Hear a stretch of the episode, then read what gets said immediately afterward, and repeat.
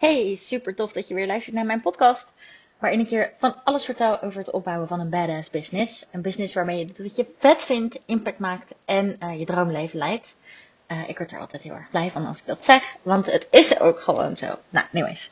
Ik neem deze podcast met mijn uh, headphones op en ik ben benieuwd of dat beter werkt dan met van die oortjes, weet je wel. Van die dingetjes die gewoon aan een touwtje zitten. Nou, je weet wel wat ik bedoel met oortjes, denk ik. Um, maar anyways, we gaan het hebben over ideale klant. En uh, ik krijg zo vaak um, vragen over een ideale klant kiezen. Zo ongeveer iedereen die ik spreek, die weet eigenlijk ook al wel dat het belangrijk is. Dus hè, ik, ik, geef vaak masterclasses en ik spreek vaak mensen één op één. En natuurlijk ook in mijn coach uh, sessies hebben we het hier over. En um, het antwoord is altijd, of de reactie is eigenlijk altijd, ja, ik weet dat het moet, ik weet dat het belangrijk is. En dan zeg ik, oké, en uh, lukt het jou dan ook? Uh, nee. Nee, want ik vind het toch wel heel erg lastig om te doen, want dan heb ik het idee dat ik mensen buitensluit. En uh, dan komen er eigenlijk allerlei overtuigingen, waardoor het toch geen goed idee is om een ideale klant te kiezen. En het wordt gewoon echt heel erg vaak niet gedaan, waardoor ik uiteindelijk een berichtje van de week op zo'n uh, Facebookgroep lees, weet je wel. Zo'n Facebookgroep waar je vragen aan elkaar kunt stellen aan andere ondernemers. En uh, daar zag ik iemand met... Hoi, mijn doelgroep is uh, gestreste twintigers en dertigers en... En dan denk ik, oh shit. En ik gun iedereen zijn eigen business. Ik gun iedereen succes, want ik weet... Ik zit het nu opeens met mijn ogen dicht te vertellen. Ik weet hoe belangrijk het voor jou is om die business op te starten. Want je hebt dingen waar te maken in je leven. En ja, uh, weet je, er gaat op zich niks mis als je business uh, uiteindelijk minder succesvol wordt. Want je kan altijd een les leren, maar ik weet gewoon hoe belangrijk het is dat jouw business wel een succes wordt omdat je hebt ingetuned op al die dromen en die doelen die je hebt. Anders had je de keuze namelijk nog niet gemaakt. Dus je hebt dromen en doelen en die wil je waarmaken. En het succes van jouw business gaat ervoor zorgen dat je die dromen waar kan maken. Ja of nee. Dus ik gun iedereen die, die, die succesvolle business. En als ik dat dan zie, uh, gestreste twintigers en dertigers, dan denk ik echt, oh shit, shit, shit. Het ding is namelijk, um, heel even makkelijk gezegd, en daarna ga ik je letterlijk acht ga je acht redenen geven waarom je een ideale klant moet kiezen. Um, maar als ik dat zie, dan denk ik, joh, uh, jouw klant, jouw ideale klant, die, die hè, op het moment dat hij interesse in jou heeft, gaat zo iemand naar je website. En het idee is dat je op een website, een homepage, dat ding heet een homepage, dat jouw klant zich daar thuis voelt.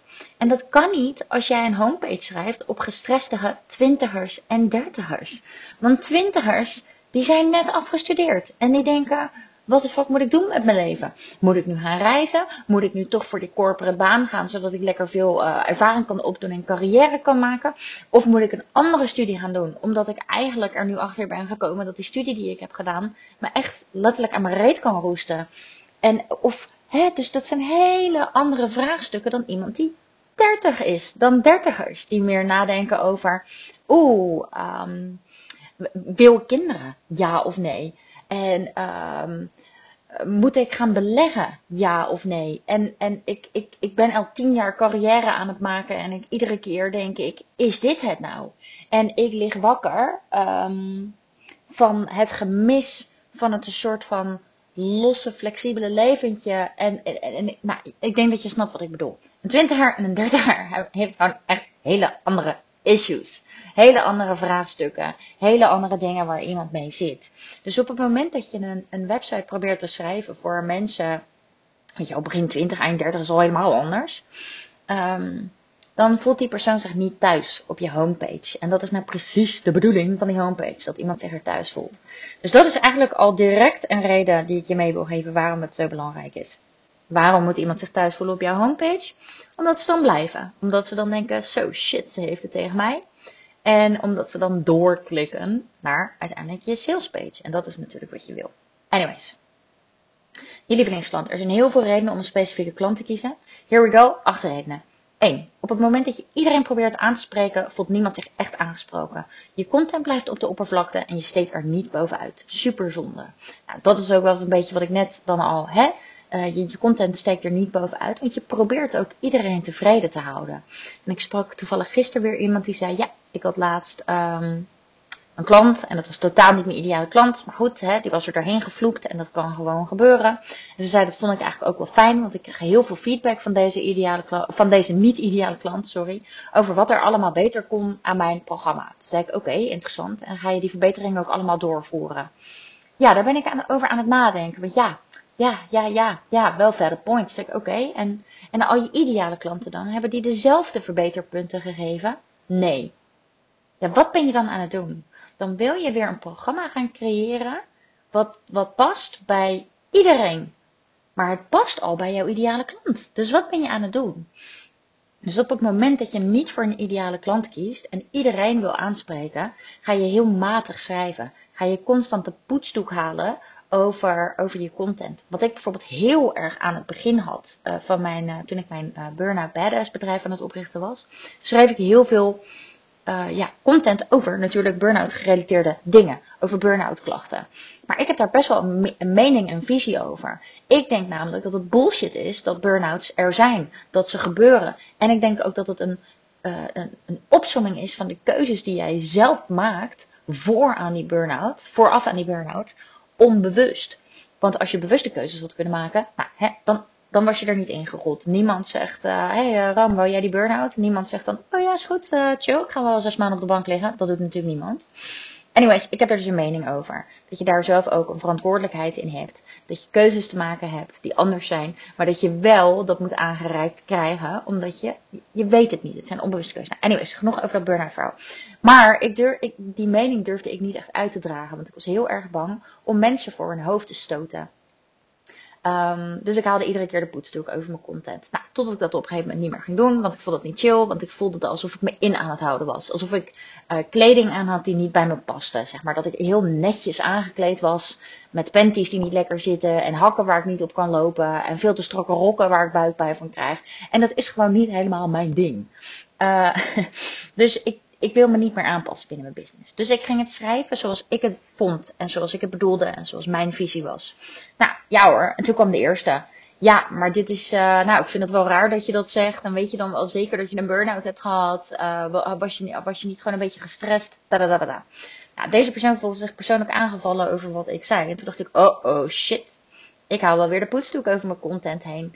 Um, want ik wil, ik wil niemand aanvallen.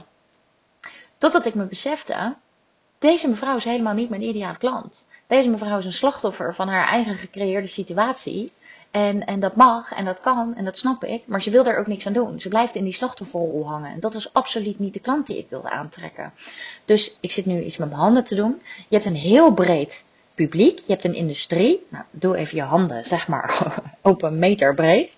Daar zitten heel veel mensen in. En doe nu lekker je handjes dichter bij elkaar. En daarin is een groep die jij wil aanspreken. En dat is gebaseerd op hoe die personen zijn, met wie jij wil werken en al dat soort dingen. Nou, oké.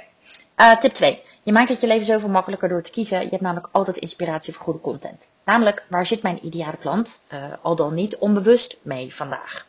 Dus je kan altijd intunen op die persoon. Dus persoon. Als je echt een ideale klant hebt en daar ook echt een persona van maakt, dan weet je ook Waar zit die Waar kan zij, hij of zij mee zitten vandaag? Wat is een vraag die door zijn of haar hoofd speelt? Nou, en daar heb je je content. Daar kun je gewoon direct content over schrijven. Goed, drie. Je kan je expertstatus claimen. Want je kan heel duidelijk een specifiek probleem oplossen. Weet je, als jij een heel duidelijke doelgroep hebt, dan hebben die ook hele duidelijke problemen. En dan, als het goed is, heb jij dus ook een aanbod wat die hele duidelijke, specifieke problemen oplost. Dus dat, um, helpt gewoon enorm bij je expertstatus. Zo simpel kan het zijn, jongens. Over probleem gesproken. Tenzij je vastgoedeigenaar bent of een supermarkt begint, zijn je diensten eigenlijk geen must-have meer. Nou, jij weet natuurlijk dat het wel zo is, want jij weet dat jouw diensten echt een verschil maken in het leven van een ander. Dus dat het ook echt wel een need-to-have is. Um, maar zo voelt het niet meer voor heel veel mensen. Weet je, iedereen, iedereen woont ergens. Eh, nou, hè, ik spreek heel, wel, heel even voor een privileged uh, groep natuurlijk. Maar dat, dat zijn we voor een heel groot gedeelte in Nederland. Iedereen woont ergens en als het goed is kan iedereen ook gewoon uh, zijn eten uh, betalen. Um, en, en dat is dan ook een beetje de bubbel waar we ons in bevinden met ons ondernemerschap en onze klanten. Um, dus alles wat een need to have is, daar is in, daarin is eigenlijk al voorzien. Dus jouw product of jouw dienst is eigenlijk een nice to have. In theorie.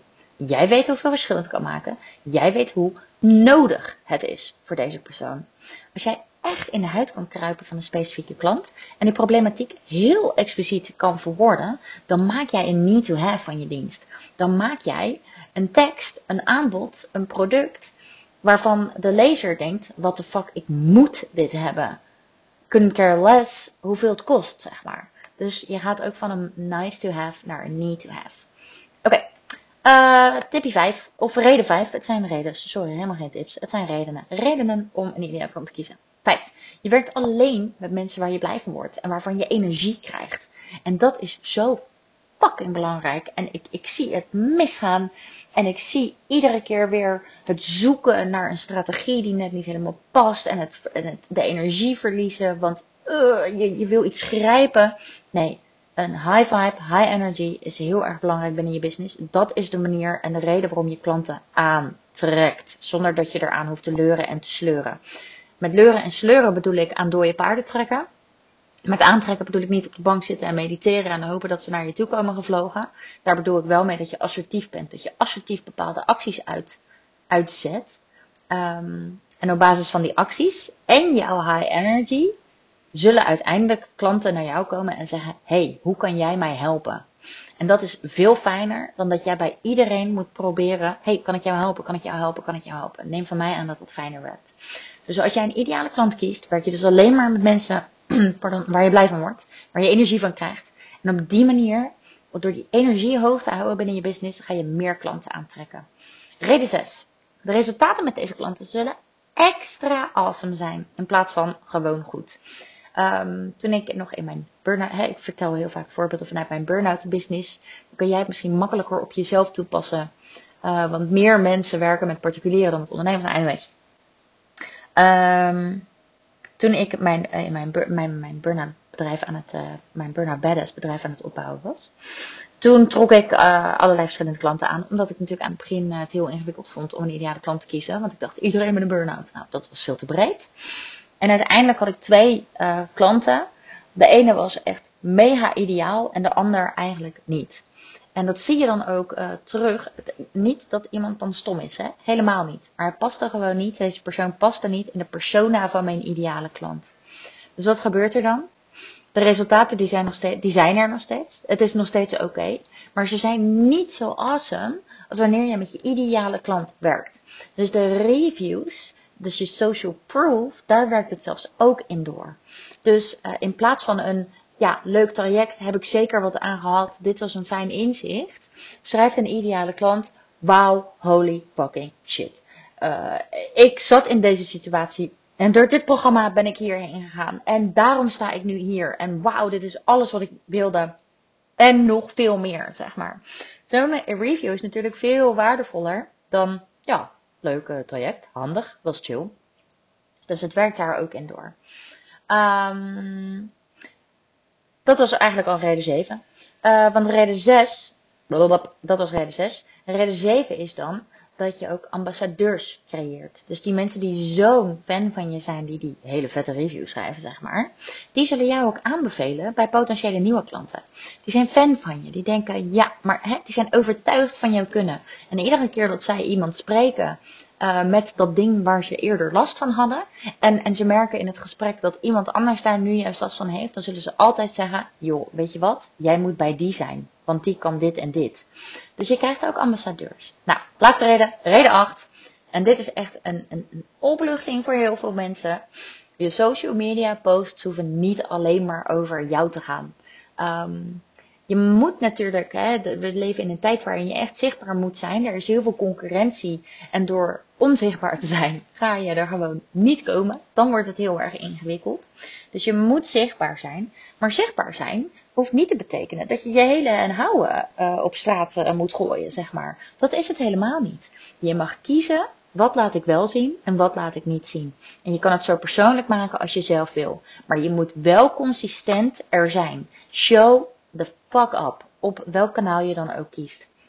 En je social media posts hoeven dus niet alleen maar over jou te gaan. Je hoeft niet te delen dat je aan het huilen bent als je dat niet wilt.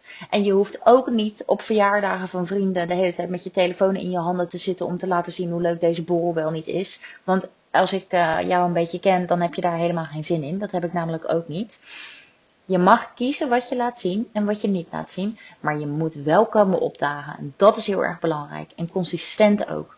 En als jouw social media posts niet alleen maar meer over jou hoeven te gaan, maar juist ook over deze specifieke ideale klant, dan is het veel makkelijker voor jou om consistent je kop te laten zien uh, op uh, social media. Het gaat niet alleen om jou, het gaat juist over je specifieke uh, ideale klant.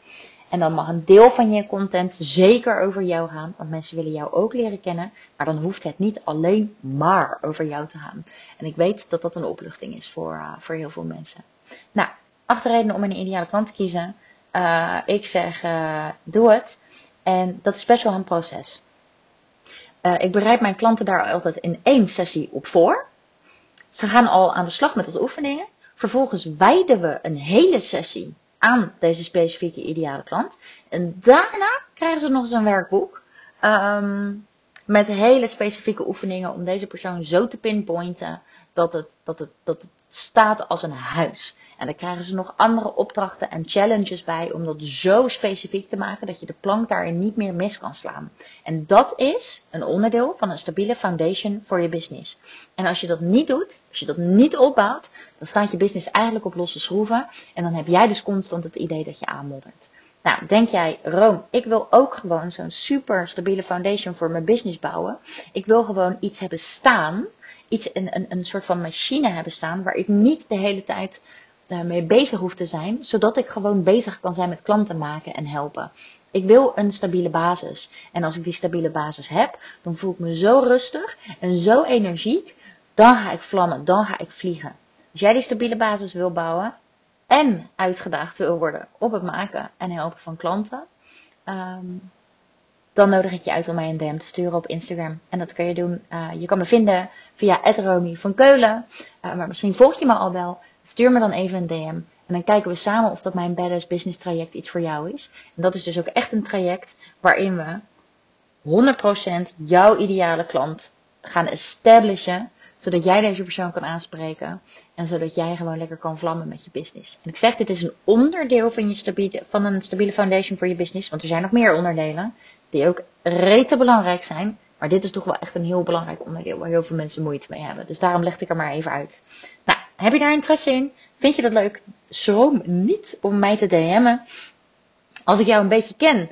Uh, en als je mijn podcast afluistert. En, en, en, en, en als, dan zou het zomaar eens kunnen zijn dat jij mijn specifieke ideale klant bent. En dan zou het zomaar eens kunnen zijn dat ik jou mijn Badass Business traject aanbied. En als je dat niet bent, dan doe ik het ook niet, hè? Want uh, high vibes, high energy is meer klanten aantrekken zoals je wil. Dus als, we, als het geen match is, als we niet 100% matchen, dan, dan verwijs ik je ook gerust door naar iets of iemand anders. Daar heb ik nul problemen mee. Dat doe ik eigenlijk best wel vaak. Want ik weet ondertussen hoe belangrijk is om ook nee te zeggen. En ik gun het jou ook om dat ook te durven doen. Maar je durft alleen maar nee te zeggen tegen je niet ideale klant. Als je goed weet wie je ideale klant is. Nou, ik maak hem veel te lang. Ik uh, bereid er een eind aan. Uh, ik zie je DM'tje wel verschijnen als je, als je interesse hebt. En anders uh, tot de volgende podcast. Joejoe!